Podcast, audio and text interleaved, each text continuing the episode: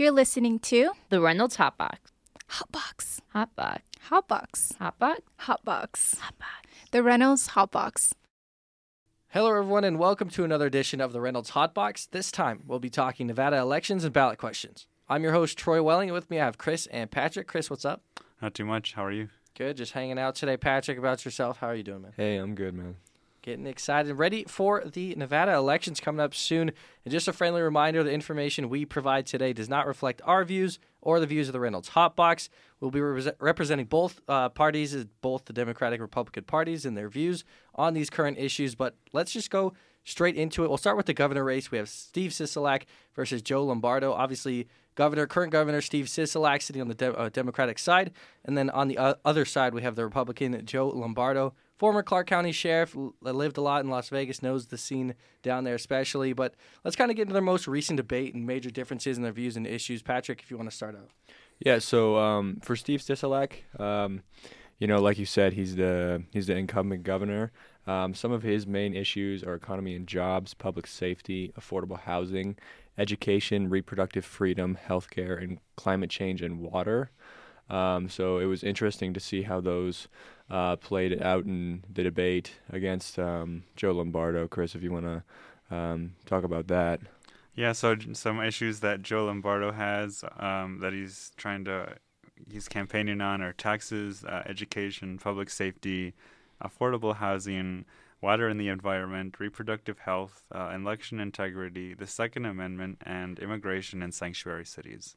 Yeah, quite quite a lot on, on both sides, obviously, looking at, at general issues, but going into the, the thick of things, obviously, uh, you know, abortion's been a big topic in, in Nevada, especially considering there's a lot of surrounding states that don't really have uh, those kind of same stance that, that Nevada has currently. That's what Steve Sisolak's kind of trying to cover. We'll actually go to a quick commercial, s- hear what he has to say about that.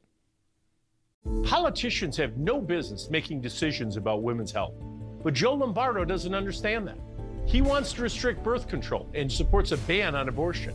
As long as I'm your governor, I'll protect your right to make your own healthcare decisions. So um, Steve Sisolak, he um, has has been fighting for reproductive freedom uh, in Nevada. Uh, during his first term, Steve signed legislation that decriminalized abortion um, and removed outdated practices that made it harder for Nevadans um, to receive the care that they needed when they needed an abortion. Um, so obviously, you know, Steve Sisolak is pretty, he's pretty pro-choice. Um, and he wants to keep that that right that woman's right to you know get an abortion when they when they think they need one or when they can't you know handle handle a baby um, I think that's pretty different from what um, Joe Lombardo was saying um, because you know Joe Lombardo is pretty pro-life Chris if you want to go into Yeah, so he's uh, Joe Lombardo has flip flopped a lot, um, but yeah, he says that he's pro life. Um, he uh, he says he wants to keep access to contraceptives, um, and uh, he did actually tell KRNV TV that he would overturn uh, Sisolak's June executive order that would protect uh, out of state abortions. Um, he uh, he also opposes a, a national abortion ban um, but uh, he supports uh, laws that require parents to be notified if a minor is having an abortion. Um, and uh, he says that the state law in Nevada allows for an abortion up to 24 weeks, and he wouldn't change that. Something something interesting I saw is um, Joe Lombardo also said that he won't prosecute women who come to Nevada seeking an abortion. Yeah, that's pretty important because I, I was just mentioning you know, before we cut into that commercials that a lot of the surrounding states, Nevada or uh, Utah, Arizona, there's a lot of surrounding states that are against abortion and have very strict laws. So that outside, um, you know, out of state laws. It's a pretty big topic to cover for both of these two going into the governor. So or for that governor position. So yeah, it is a it's an important topic to cover, and it's interesting to see that. Uh, I think kind of we were talking about it earlier, Chris, that he, Lombardo's kind of flip flopped a little bit on his on his views of, of abortion and trying to keep everyone sane. I guess in Nevada, he's kind of been back and forth with it. Yeah, yeah, he's uh, you know he really can't make up his mind, so uh, you know he probably should before the election. And another big issue between the governors, at least from their debate and what we've been seeing, is uh, the crime rate in Nevada. Kind of talking about, you know, especially going towards like defunding the police and other issues like that. You know, Patrick going for Steve Sisolak, kind of what his views are on what what Nevada's looking like as far as crime goes. Um, so uh, again, during his first term, Steve Sisolak, uh, he took significant steps to curb v- gun violence. You know, he banned bump stocks, uh, he closed the gun show loophole, and um, he he's uh, requiring common sense background checks on all gun sales.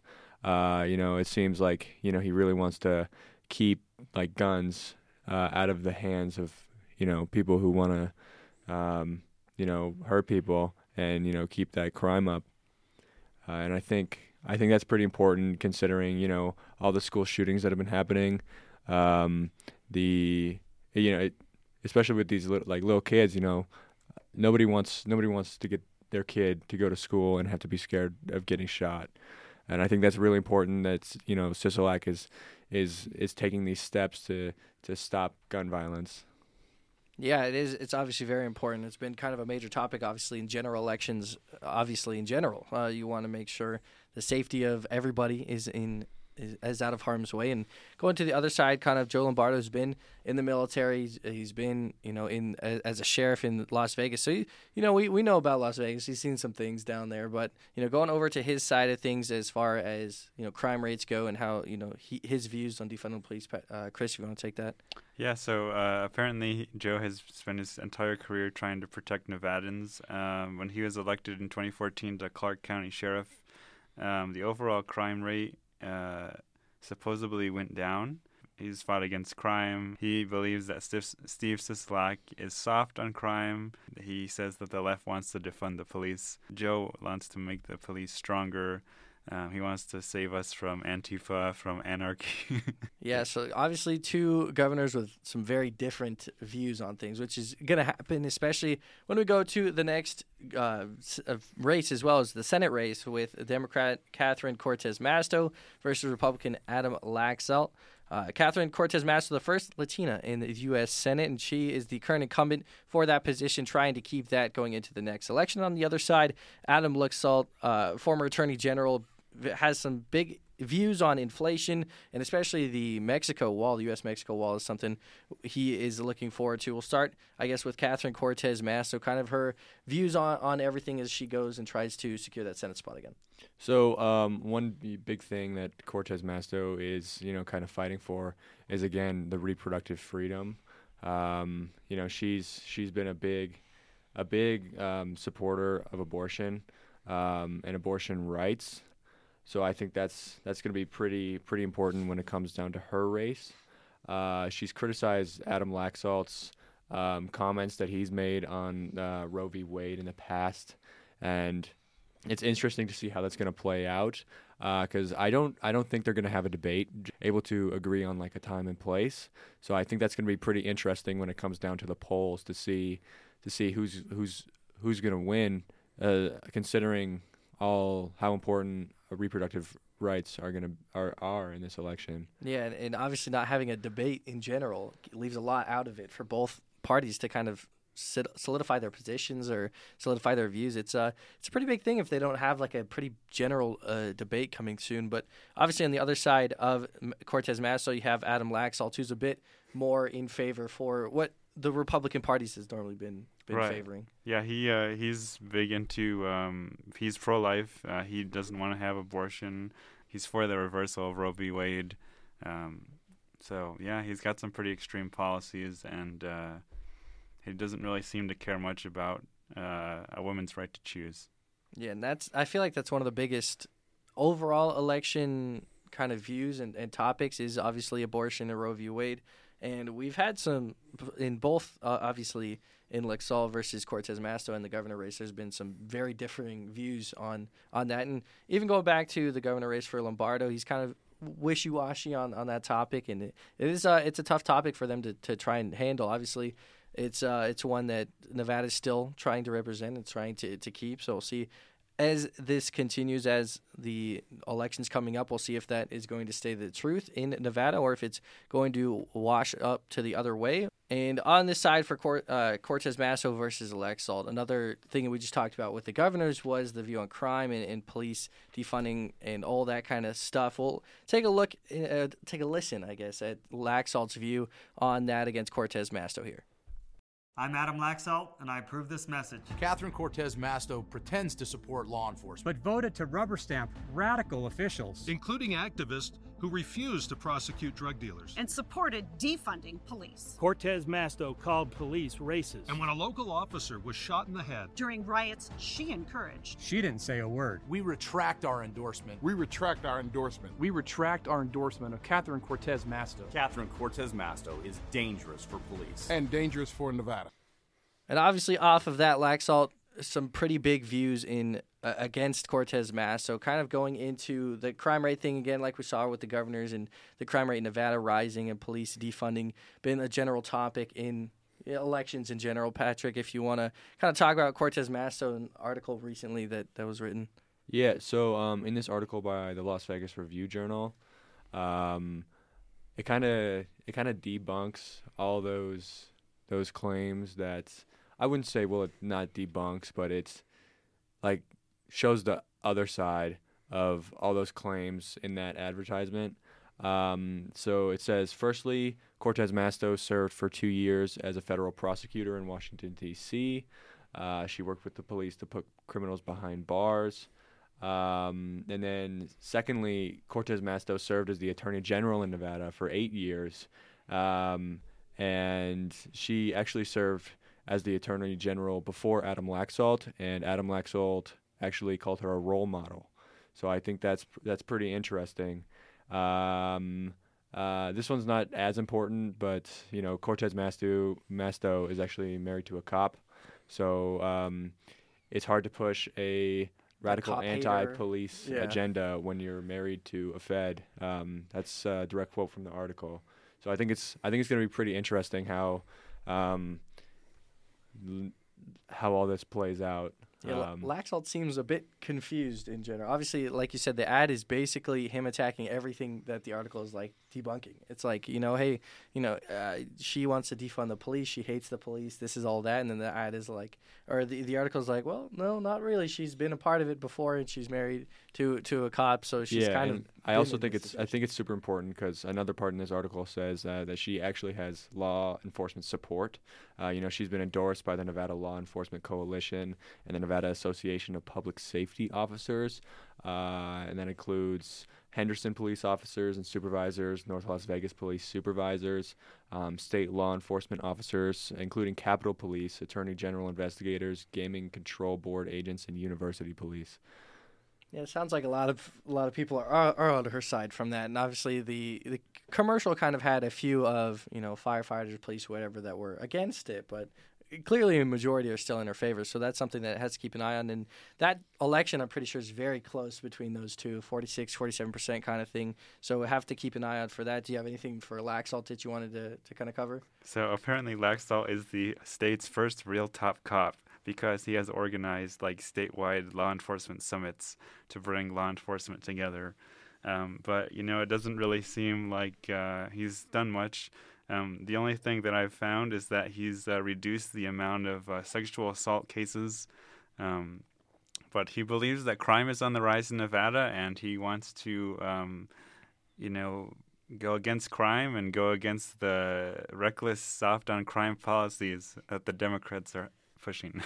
yeah, we'll uh, we'll see how that pays off in the the Senate race. But now let's go ahead and just swing on over to the Secretary of State. We have Jim Marchant versus Cisco Aguilar. Big uh, topic they're kind of going through is mail-in voting, and uh, especially in Jim Marchant's case, the 2020 election.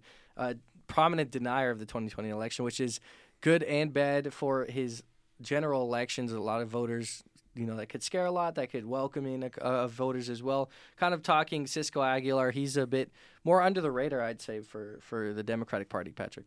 Yeah, so um, Cisco Aguilar, he's open to mail-in voting um, for those who can't make it to the voting polls, and that was kind of all I could find on his his stances on mail-in voting. Um, something something big um, that he is working on is um, he wants to continue to overcome the major challenges brought by the pandemic. Um, you know, uh, become more efficient as a government, reduce bureaucracy, and enhance access to services um, that are often too out of reach for many Nevadans. Um, an interesting thing that uh, I found out the other day is he's actually uh, going to come visit UNR this Friday, October 7th. Um, so if you have time uh, and you're interested in in learning more about him, uh, definitely definitely stop by there. He's pretty pretty under the radar as far as as views go and stuff. So I'm sure going to UNR, it's going to give a lot of his general stances and issues and, and views on that. So yeah, definitely something you don't want to miss out on, especially if you're for the Democratic Party. That's exactly probably why he's coming to UNR. Get that the the student fan base in his in his general way. But on the other side, obviously Jim Marchant, much more uh, of a, a I wouldn't say extremist, but definitely uh, in a lot of views similar to what we've seen in the past for the Republicans. Yeah, so it looks like uh, Jim Marchant wants to, uh, you know, protect families. Again, crime is on the rise, and he, um, you know, believes that the left are radical socialists who want to defund the police. Um, and so he just wants to, uh, you know, be tough on crime. He wants to make sure that everybody has free speech, um, but that there's no riots uh, or destruction of property. Um, also, he wants to take on the establishment, um, which you know seems like a lot of uh, Republicans are trying to do that.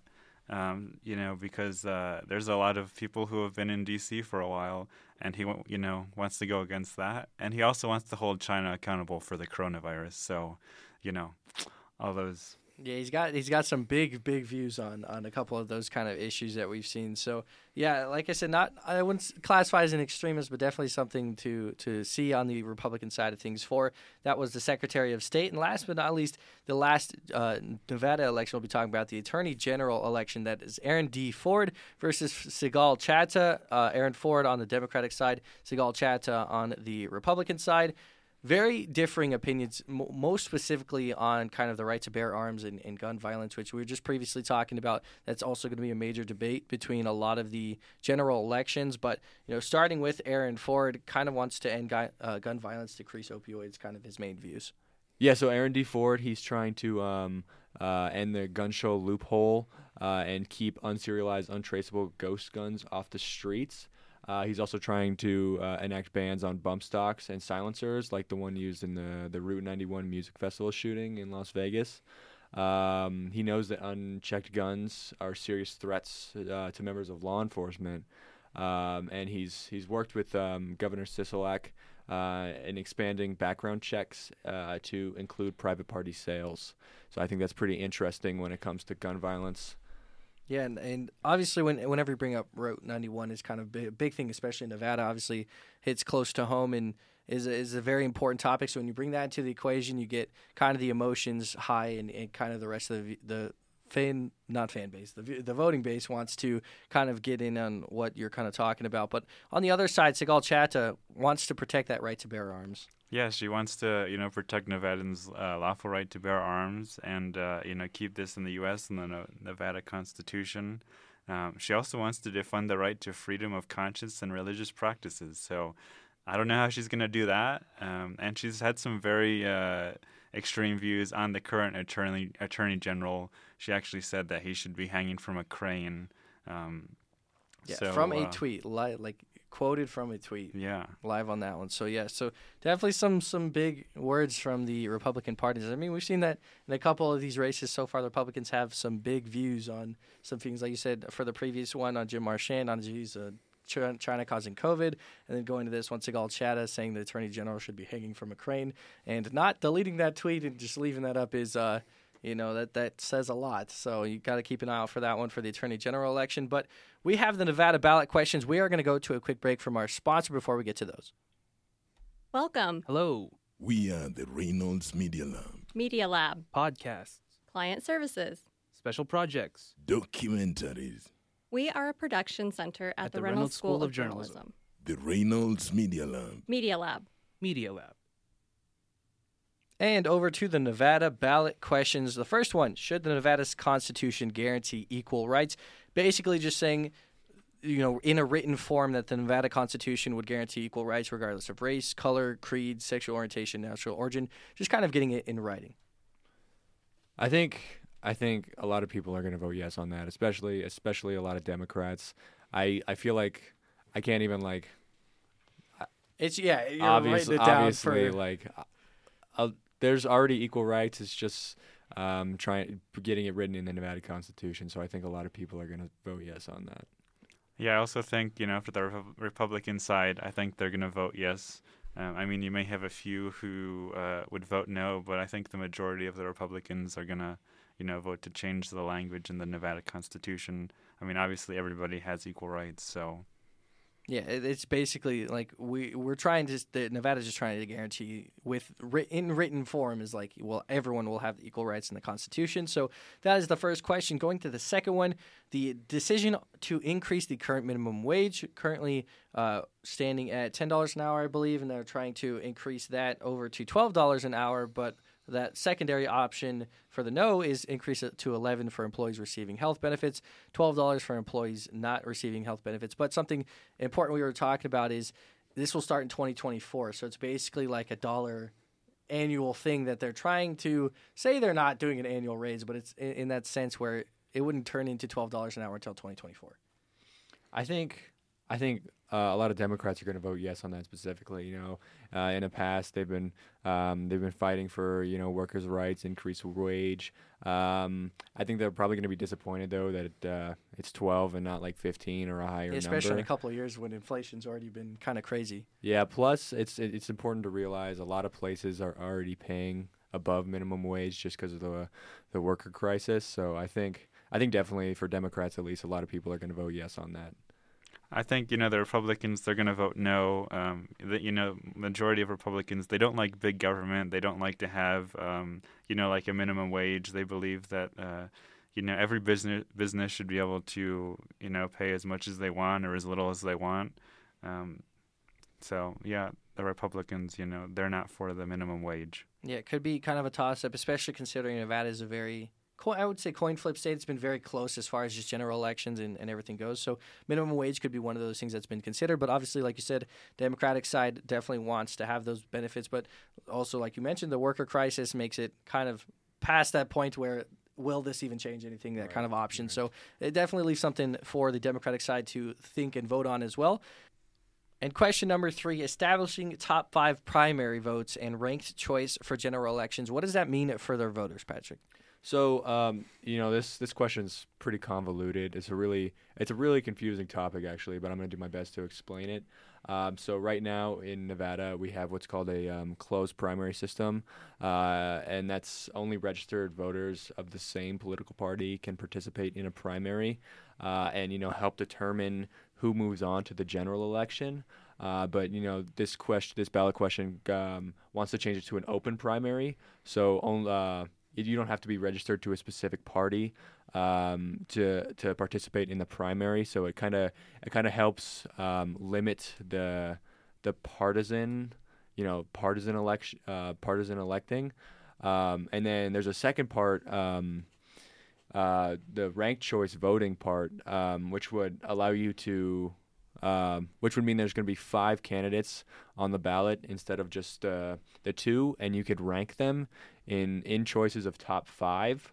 Um, so like if you if uh, you don't want, let's say, let's say uh, like Kanye West is on the ballot uh, for Nevada governor or something like that. You could vote him number five if you is he's the least one you wanted. Yeah, basically just skipping that caucus part of, uh, of things and kind of putting it in uh, like a top five, like you said, situation. So for voting purposes, it just means you be able to put your top five choices, and they would kind of skip that open, the next segment of, of voting, as those five would kind of continue into the next election.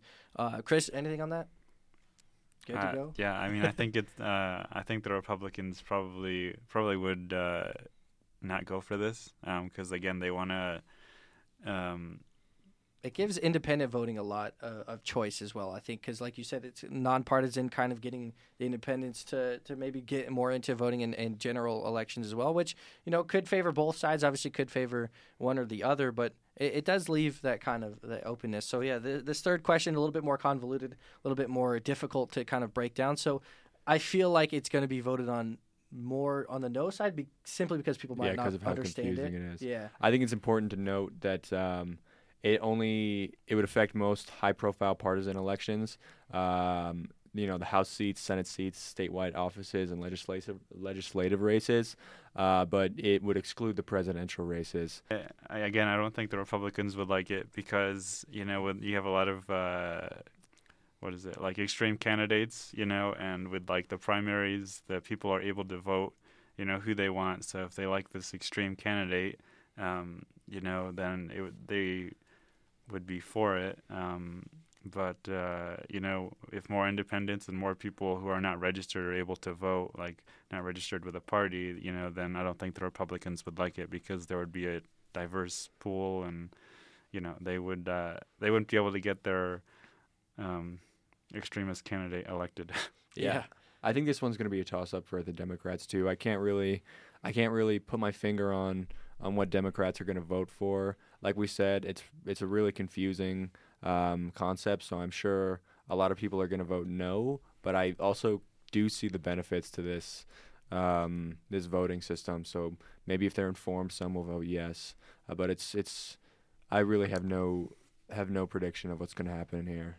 Yeah, and that's why it's important to stay up to date with us at the Reynolds Hotbox so you get all this kind of information, get this third question out of the way early. That way you can understand it before you go vote for one of these Nevada elections. But once again, thank you everyone for listening. My name is Troy with me, Chris and Patrick. Make sure to keep updated with the Reynolds Sandbox and on all of these social medias. And last but not least, did you enjoy your stay in the Hotbox?